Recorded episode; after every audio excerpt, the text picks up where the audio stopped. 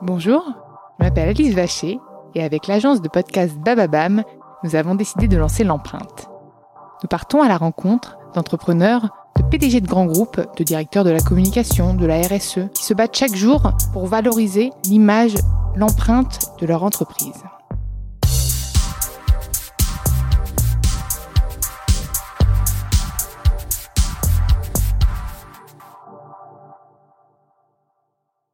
Dans cet épisode de l'empreinte, j'ai le plaisir d'accueillir Julien Duboué. Bonjour. Bonjour Julien. Donc aujourd'hui, vous êtes à la tête de cinq restaurants, Ouais, dont le dernier en date, Boulogne, exactement. Dans le 18e. dans le 18e. Et bientôt un dernier d'ailleurs, mais je sais pas si tu es au courant, dans deux semaines. J'ai lu ça, oui, parce que je me suis un petit peu renseignée sur ton profil avant de, avant de, de t'accueillir dans le podcast. Donc tu nous en parleras, sauf si tu n'as pas le droit de dévoiler peut-être ce... Ah, si, si, Ah, je si, dis donc tout. on va en profiter du coup. Mais déjà, avant de commencer sur tes restaurants, puisque on t'a vu là actuellement sur TF1, Ouais. récemment dans une émission. Euh, J'aimerais revenir sur ton parcours. Qu'est-ce qui a fait qu'aujourd'hui, bah, tu as la tête de ces restaurants? Est-ce que euh, est-ce que tu as un parcours ty- typique? Quel élève étais-tu, par exemple, à l'é- à l'école? J'ai vu aussi que tu étais ancien rugbyman, donc peut-être Ouais. tu peux nous en parler. Si ça t'a aidé à faire de la cuisine, je ne sais pas. Ah, énormément. Enfin, peut-être pas à faire de la cuisine, mais à, à construire mes sociétés et à les manager énormément. D'accord. Bon, alors, on, re- on revient sur le parcours scolaire, peut-être. Oula, ben ça, ça va être vite fait. Donc bon, ben voilà, je, bon, j'aimais pas trop l'école, quoi. Donc euh, j'étais, enfin, j'ai commencé le rugby à l'âge de 5 ans, donc j'avais que ça en tête. Euh, été champion de France à 15 ou 16 ans et donc euh, encore plus que ça en tête donc envie de de voyager d'aller dans d'autres villes où des clubs nous appelaient donc l'école je l'avais bien mise de côté mais il fallait que je continue l'école quand même par rapport à mes parents évidemment. Donc le rugby m'a fait rentrer dans un lycée hôtelier à Biarritz parce que j'aimais bien la cuisine. Et là j'ai découvert en fait que je pouvais enfin avoir des bonnes notes à l'école. Donc euh, je me suis découvert une âme de cuisinier euh, en peu de temps et, euh, et j'ai beaucoup apprécié, surtout les stages, pas trop l'école. Donc je suis resté quatre ans, mais je me suis régalé à faire des stages dans des euh, dans des restaurants étoilés du Sud-Ouest. Et voilà. Et là j'ai quitté le rugby pour la cuisine. Ça a été un moment euh, un peu de délicat et un peu difficile euh, vers l'âge de 18-19 ans. Et, et pour le franchir, du coup, je suis monté à Paris. Et à Paris, j'ai continué à travailler dans des deux ou trois étoiles, Paris et New York. Et je suis rentré en gros pour ouvrir mon premier restaurant en 2007, en pleine Coupe du Monde de rugby. Donc tu vois comme quoi tout se rejoint. Et ce qui m'a, ce qui a permis de remplir mon restaurant euh, très vite, puisque j'avais une grosse, euh, enfin une grosse connexion rugby, on va dire. Donc euh, beaucoup de personnes sont venues manger chez moi. Et puis après voilà, après ça a continué à, à ouvrir. En gros, j'ai ouvert des restaurants tous les deux ans, on va dire à peu près. D'accord. Et le premier restaurant, quelle était son son identité peut-être du coup un petit peu rugby Est-ce que c'était de la la nourriture euh, riche, copieuse? Est-ce que c'était déjà du euh, enfin déjà non puisque Boulogne apparemment c'est de la ça reste de la nourriture justement généreuse. Ouais. Tu toi c'est un peu ton ton identité de Oui, ton- oui, bien sûr. C'était un restaurant très euh, généreux, convivial, très convivial même. Donc euh, c'était un bistrot, hein, euh, tout simplement. Mais mais j'apportais déjà une grosse touche sud-ouest à l'époque. Mais déjà le nom s'appelait Afarias, qui veut dire à table en basque. Et euh, et du coup euh, voilà, j'y ai fait une cuisine. Euh, avec de produits euh, authentiques du sud-ouest, mais à travailler différemment par rapport aux, épices que j'avais rencontrées dans le monde, aux techniques de cuisson différentes que j'avais rencontrées dans des établissements ou, même euh, lors de voyages. Donc ça a mis une, une petite touche différente en fait à un bistrot classique. Et puis j'avais une table d'hôte à l'entrée, euh, comme il y a chez une grande table d'hôte de 15 personnes, euh, comme il y a chez mes grands-parents. Donc en fait moi j'ai l'impression de rien avoir à inventer. J'ai fait des choses qui me plaisaient euh, et que j'avais rencontrées dans le dans le sud-ouest. Donc j'ai fait une grande table parce que chez mes grands-parents il y avait une table parce que euh, mon père sont euh, euh, 13 frères et sœurs. Donc j'ai fait une grande table pour accueillir euh, les gens dans le restaurant et leur faire parta- partager quelques tapas avant de passer à table. Et cette table c'est euh, c'est c'est enfin a été réservée pendant euh, un mois ou deux mois avant. Donc il y a eu un gros succès sur ces tapas. Donc au bout d'un an, euh, j'ai dit à mon comptable bon ben j'ai envie d'ouvrir un autre restaurant avec que des grandes tables d'hôtes. Le problème c'est que j'avais 27 ans, il m'a regardé, il me dit non mais stop, vous arrêtez de suite. vous allez rien ouvrir du tout, vous avez 27 ans, vous venez d'ouvrir un restaurant. Et puis bon, j'ai dit bon ok, je vais l'écouter, mais un an après, euh, j'avais que ça en tête, donc j'ai ouvert euh, le deuxième restaurant qui s'appelait Dans les Landes et où il y avait que des tables d'hôtes.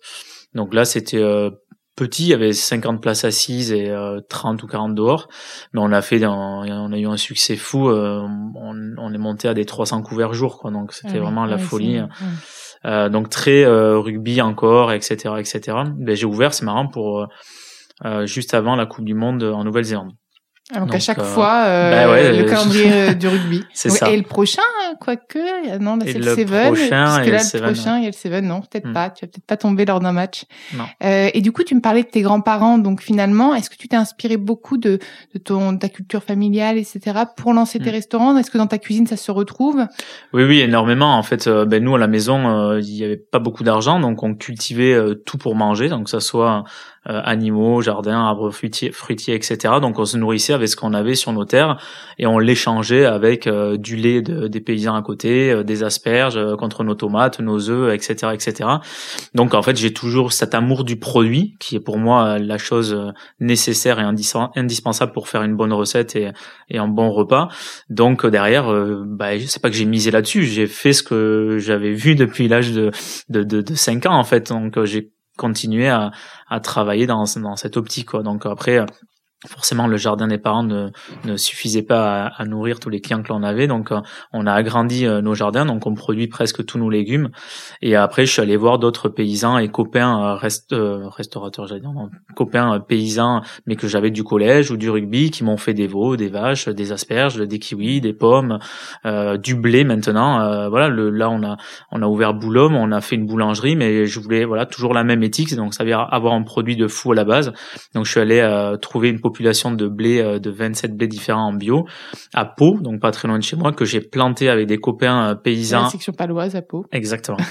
que j'ai planté avec des copains euh, au village, avec qui j'étais au collège, avec qui je joue au rugby. Donc je suis allé les voir en leur en leur montrant mon projet et ils, m'ont suivi. Et puis maintenant c'est magique parce qu'on est passé de 20 hectares à 80 et on va même planter plus parce qu'on en a besoin encore de plus. Donc mmh. voilà, en gros, ça retrace un peu ma façon de fonctionner, mais effectivement, la base, c'est beaucoup le produit et, et, les, le paysan qui le, qui le fabrique.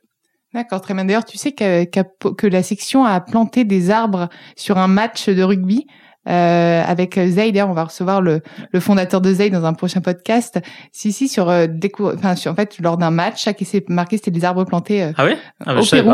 Et voilà. Et comme j'ai l'impression que toi, tu as aussi un petit peu, euh, un petit peu, pas écolo dans l'âme, mais je, je, lisais que tu réutilisais enfin, il n'y avait pas de gaspillage alimentaire. Est-ce que c'est, est-ce que c'est quelque chose qui te tient à cœur, peut-être la, la, la défense de l'environnement, etc. Est-ce que euh, si demande, euh, demande de planter des arbres contre des, euh, je sais pas, contre des, des restes de nourriture, tu serais capable de jouer Oui, évidemment que ça me tient à cœur, mais une fois de plus, il y a 15 ans quand j'ai commencé à travailler dans mes restaurants, je pensais pas à ça je le faisais parce que c'est ce que j'avais ben c'est ça c'est que j'avais mm. vécu ça à la maison qu'on gaspillait pas qu'on jetait pas qu'on mangeait de tout euh, et donc j'ai continué à l'appliquer dans mes restaurants à faire très attention aux déchets à ce qui était jeté à ce qui était recyclé etc etc parce que je l'avais vécu tout simplement pendant mon enfance et et parce que j'ai pas envie de perdre de l'argent tout simplement donc toi c'est vraiment c'est pas une prise de conscience soudainement écologie?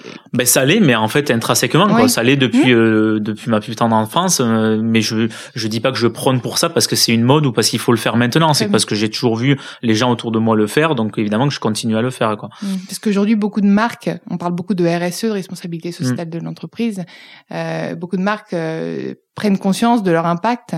Et donc toi, finalement, c'est quelque chose qui était dans ton ADN de marque dès le début. Exactement. Ouais. Donc c'est parfait.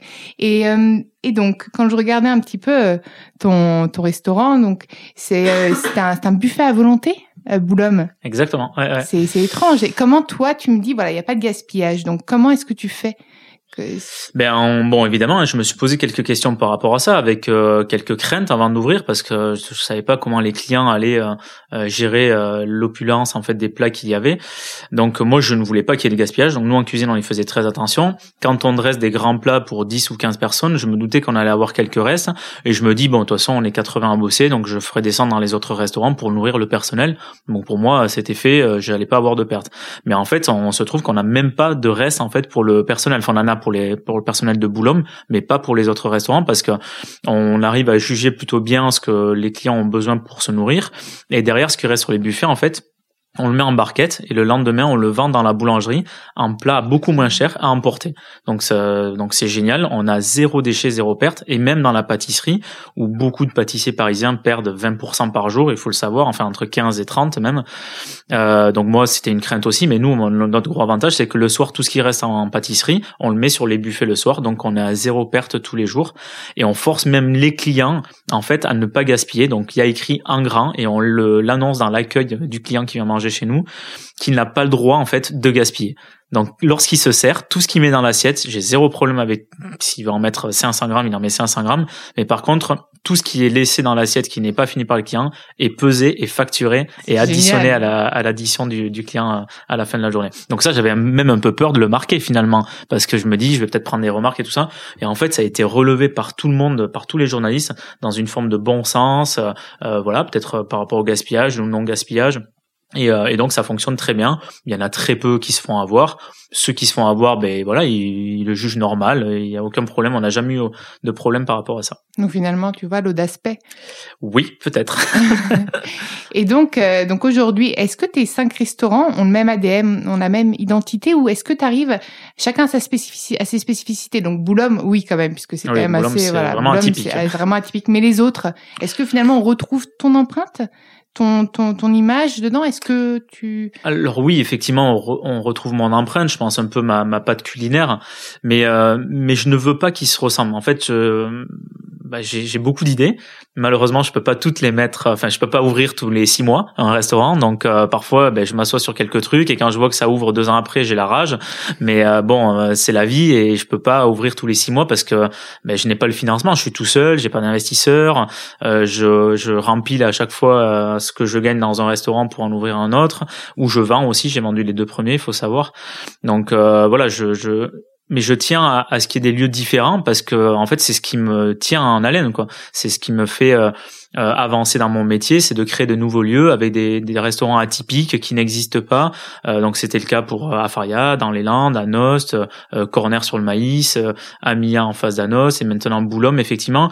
Donc on a eu des propositions évidemment, même beaucoup, pour multiplier Anos, pour multiplier Boulogne. Et quand j'ai eu franchement après deux heures de rendez-vous d'avocat franchiseur et les dossiers devant moi où j'allais gagner beaucoup d'argent, le, le premier c'était Anos, il voulait en ouvrir 26. Donc euh, ça faisait quand même une certaine somme d'argent devant soi. Euh, mais ça faisait beaucoup de papiers, beaucoup de dossiers, et ce qui allait me faire quitter mon métier en fait. Et quand je voyais comment c'était dur à tenir à nos déjà, en y étant tous les jours, ça, on n'aurait pas eu un gage de qualité en fait sur même sur 5 ou sur 20 restaurants. Donc j'ai refusé. Après euh, deux mois de négo, euh, j'ai dit que c'était pas fait pour moi, et puis j'avais déjà plein d'idées qui me trottaient. Donc euh, voilà, j'ai préféré aller vers le vers le vers le vers la, la créativité et, euh, et me faire plaisir. Donc c'est peut-être euh, c'est pas très bien à, dire et à entendre, mais ouais c'est peut-être plus pour moi que pour faire plaisir aux autres euh, et avoir 20 restaurants et un, et un chaleureux compte en banque. Et avant de commencer, on parlait, du coup, on échangeait brièvement tous les deux et on parlait de la communication, qui finalement était pas du tout euh, euh, naturel chez toi. C'est quelque chose ah qui est venu sur le tard. Tu t'en es inspiré grâce notamment à tes rencontres, euh, Juan. Euh, ouais, ouais c'est vrai. Donc, parle-moi un petit peu de, de ben, comment tu arrives à faire vivre tes marques aussi aujourd'hui, ouais, bien sûr. grâce aux réseaux, bah, aux réseaux sociaux, à la communication. Comment t'articules tout ça, puisque ça aide, je pense, à remplir les restaurants aussi. Euh, même bon, c'était même avant Rouen, hein, parce que je, alors c'est peut-être un peu long, mais je vais revenir au premier restaurant et je, je, me rappelle, très bien, je me rappelle de, en fait, je créais déjà des événements. Donc lorsqu'il y avait euh, Biarritz à l'époque était très bon au rugby, on le sent toujours, mais bon. donc Biarritz euh, était un, avait fait deux finales de Coupe d'Europe. Donc euh, lorsque Biarritz venait jouer à Paris les finales de Coupe d'Europe au Paris des Princes, mais moi je créais un événement à Faria dans mon premier restaurant dans le 15e en appelant 3, 4, 5, 10 du pays qui faisaient venir 10, 15, 20 potes et on se retrouvait 200 euh, après match, avant match, la veille chez Afaria pour festoyer rugby, mais en créant une, super ambiance où des clients parisiens se mélangeaient à ça, adoraient. J'avais créé aussi, alors à l'époque j'avais pas de réseaux sociaux ni rien, hein, c'était il y a y y a il y a il y a 12 ans cette histoire à Faria. Donc euh, mais euh, je me vois encore créer un concours de pétanque dans Paris restaurateur, mais avec des clients aussi, où j'ai envoyé, euh, je sais pas, 200 courriers manuscrits avec le timbre, moi l'après-midi à ma à ma pause, pour créer un événement en fait autour de la bouffe, autour de la pétanque. j'adore la pétanque aussi. Autour de la pétanque, euh, j'avais loué un terrain dans le 12e et il y a eu 350 personnes qui sont venues le premier euh, événement. Donc en fait, je me suis voué à une âme de voilà de pas d'événementiel, mais j'en faisais pas d'autres. Hein. J'en faisais deux, trois dans l'année, mais c'était génial. Donc, en fait, ça a été mon outil de communication du début et qui derrière, bon, maintenant, est beaucoup plus simple avec les réseaux sociaux. Donc après, j'ai j'ai découvert Facebook, mais c'était plus pour avoir les, les nouvelles des copains du Sud-Ouest et du rugby, etc. Euh, et j'ai découvert, donc après il y a eu dans les Landes et après il y a eu Anos et c'est à Anos où, où j'ai vraiment découvert l'impact en fait des réseaux sociaux parce que j'avais que Facebook, donc euh, à Anos, c'est-à-dire il y a sept ans, j'avais même pas de site internet, même pas d'Instagram, j'avais rien quoi. Donc euh, je rencontre ma femme qui vient manger euh, dans les Landes et elle me dit euh, et elle elle travaille dans le digital. Donc autant te dire que c'est pas grâce à ça que je l'ai La complémentarité. Donc elle m'a dit mais c'est pas possible ton restaurant, tu fais 300 couverts tous les jours, t'as pas de site internet, t'as pas de réseaux sociaux, mais t'es qui toi? Donc bon évidemment derrière j'ai créé un Instagram et quand on a ouvert à Nost, rien qu'en marque, en, mettant les clés sur mon Facebook, une photo et en disant que j'allais ouvrir dans, ouvrir une semaine, pardon. Eh euh, le premier jour, on a fait 178 personnes. Donc je me dis bon là c'est pas que moi qui les ai fait venir parce que j'avais pas appelé tout le monde. Enfin, enfin pas envoyé tes lettres. Il y avait pas eu de presse. Non voilà, il y avait pas eu de presse, il y avait rien eu quoi. Et euh, rien qu'avec un post Facebook, j'ai vu l'importance en fait des réseaux sociaux. Donc j'ai pris Instagram. je comprenais rien parce que moi je suis pas bon en photo, mais voilà maintenant. Et après effectivement il y a eu des rencontres. Bon Delphine, hein, ma femme qui m'a énormément aidé là-dessus. Donc elle les gère pas, mais euh, elle en fait elle s'occupe du digital dans la musique. Donc voilà deux trois euh, combines, deux trois trucs pour les manipuler. Euh, et après des rencontres, voilà, effectivement, Juan, euh, quand on tourne cette émission, on fait, on va la fêter ensemble et je l'amène chez deux trois copains restaurateurs. Bon voilà, une longue soirée on va dire euh, où on se balade et puis il est avec son téléphone, il fait des stories de tout le monde, de tous mes potes, etc. Et je le vois faire en fait. Et je dis putain mais c'est pas mal. Bon j'avais déjà Instagram mais bon je m'en je m'en occupais pas. Je, je pense je sais même pas si j'avais fait une story déjà à l'époque. C'était il y a un an et demi. Et il m'a dit mais tu devrais le faire. T'as un univers euh, hyper chargé. Tu fais plein de trucs de ta journée. Euh, t'as juste à le prendre et à le mettre quoi. Et de là j'ai commencé à en faire deux, trois, et maintenant, voilà, j'arrive à en faire quatre, cinq dans la journée. Après, on s'y habitue, en fait. On Exactement. ça devient naturel. En fait, ça vient, voilà, c'est ça. Et puis, c'est plus gênant, en fait. À l'époque, ça mm. me gênait un peu de sortir un téléphone. Maintenant, tout le monde le fait. Donc, euh, voilà, je trouve ça plutôt cool, sympa, euh, d'énormes retours positifs dessus. Et puis, maintenant, c'est un outil de vente, tout simplement, dans un restaurant. C'est que, euh, aujourd'hui, euh, je vais ouvrir la boîte que l'on a devant nous avec des viennoiseries. Je vais prendre en photo le Queen, le Queen avant qu'on les, les mange, je vais prendre en photo le Queen Je peux vous assurer que s'il y en a 25 euh, à Boulogne aujourd'hui, ce soir, il y en a plus aucun c'est que les gens se déplacent pour le manger, si c'est gourmand, si c'est bon. Euh, ça touche aussi les journalistes, donc euh, les journalistes voient euh, les réseaux sociaux des chefs, donc pense si dans un mois il va faire un article sur le Queen Amman, eh il va penser à m'appeler parce qu'il a trouvé sympa la photo. Enfin c'est énorme. Quoi. Maintenant ça fait office d'attaché de presse, d'outil de communication, de de vente par rapport à nos clients. C'est hyper important, je trouve quoi. Hum, mais moi je te suis sur Instagram. Ah, merci. C'est découvert comme ça. non mais c'est c'est très intéressant et du coup tu me parlais d'un prochain euh, projet. Oui, en fait, il y a. Euh, Alors, il y en a deux, mais je vais parler du dans l'ordre où ils sont venus. Euh, en fait, j'étais depuis un an ou deux choisi pour être le chef dans dans dans haut lieu parisien. Donc, ça a été une négo de un an et j'ai stoppé le truc parce que financièrement, ça valait pas le coup. Donc effectivement, j'allais récolter euh, la gloire, j'allais être mis en avant de partout, etc., etc. Mais euh, financièrement, c'était un, c'était un gouffre en fait. Donc je ne tenais pas à mettre 60 personnes de mes équipes dans un lieu où on n'allait pas, où on allait souffrir en fait euh, financièrement. Donc voilà. Donc j'ai dit non. Et je pense que ça s'est su un petit peu. Donc d'autres personnes sont venues me voir pour pour euh, être le chef. Bon là, et voilà. Donc il, y arrivait en fait c'est Bouygues qui sont venus me chercher pour être le, le, nouveau chef et le premier chef en fait d'un immeuble entier à Issy-les-Moulineaux qui va s'appeler Sways. Donc c'est une tour euh, de 40 000 mètres carrés, euh, euh, dernier cri, euh, digitalisé au possible. C'est euh, ouais, mais oui, mais en fait moi je, je suis arrivé à cette première réunion, ils m'ont montré la vidéo sur un grand écran comme on a là devant, mais j'ai été stupéfait par le, les images qui me montraient de ce lieu quoi. Il y a plus rien, tout est dans, enfin les gens ne se présentent plus, on rentre dans l'immeuble, tout est digitalisé directement avec le téléphone, etc. Donc il y a un espace de coworking et moi il m'attribue euh, toute la food de l'immeuble, sauf la cantine que je n'ai pas voulu gérer, mais toute la food de l'immeuble, c'est-à-dire tout le room service, les livraisons extérieures, euh, les after work et un espace de 1000 mètres carrés de restaurant.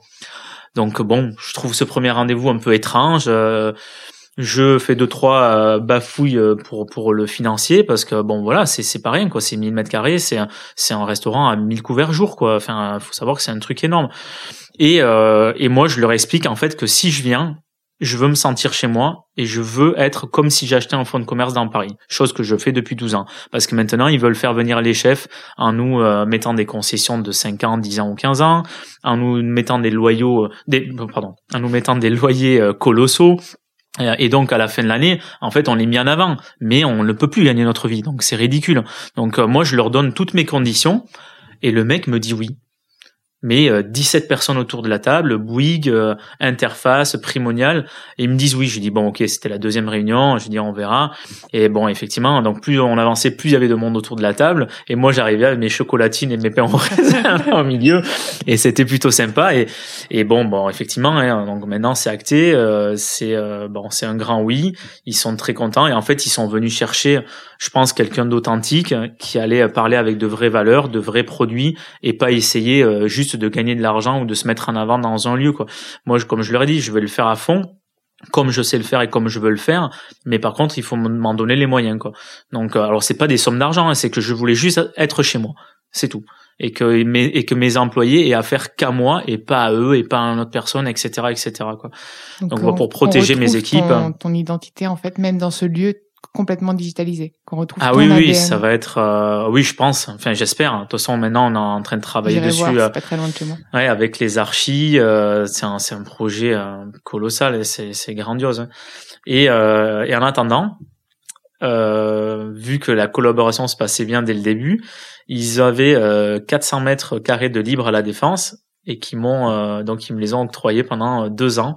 Et donc on ouvre dans deux semaines euh, un nouveau restaurant à la défense. Bon là ça va être un peu plus cool et c'est un restaurant de ça va être une restauration rapide donc en barquette mais toujours avec des super produits. Donc prouver qu'on peut manger bien à la défense pour 10 15 euros mais en barquette avec des couverts en bois. On a une grande salle de 300 mètres carrés un terrain de pétanque devant une terrasse de 100 mètres carrés enfin l'endroit voilà et la pétanque. Et à côté de l'aréna donc rugby ah bah aussi donc voilà tout, me va quoi. Couvert en bois, donc et pas de pas de barquette en plastique. Ah non non non, on fait ah. tout. Bah oui, ouais, voilà. Donc c'est vrai que jusqu'au bout la euh, consommation responsable. Et pas de gaspillage du coup. Pas de gaspillage, tri des déchets, etc., etc. parfait.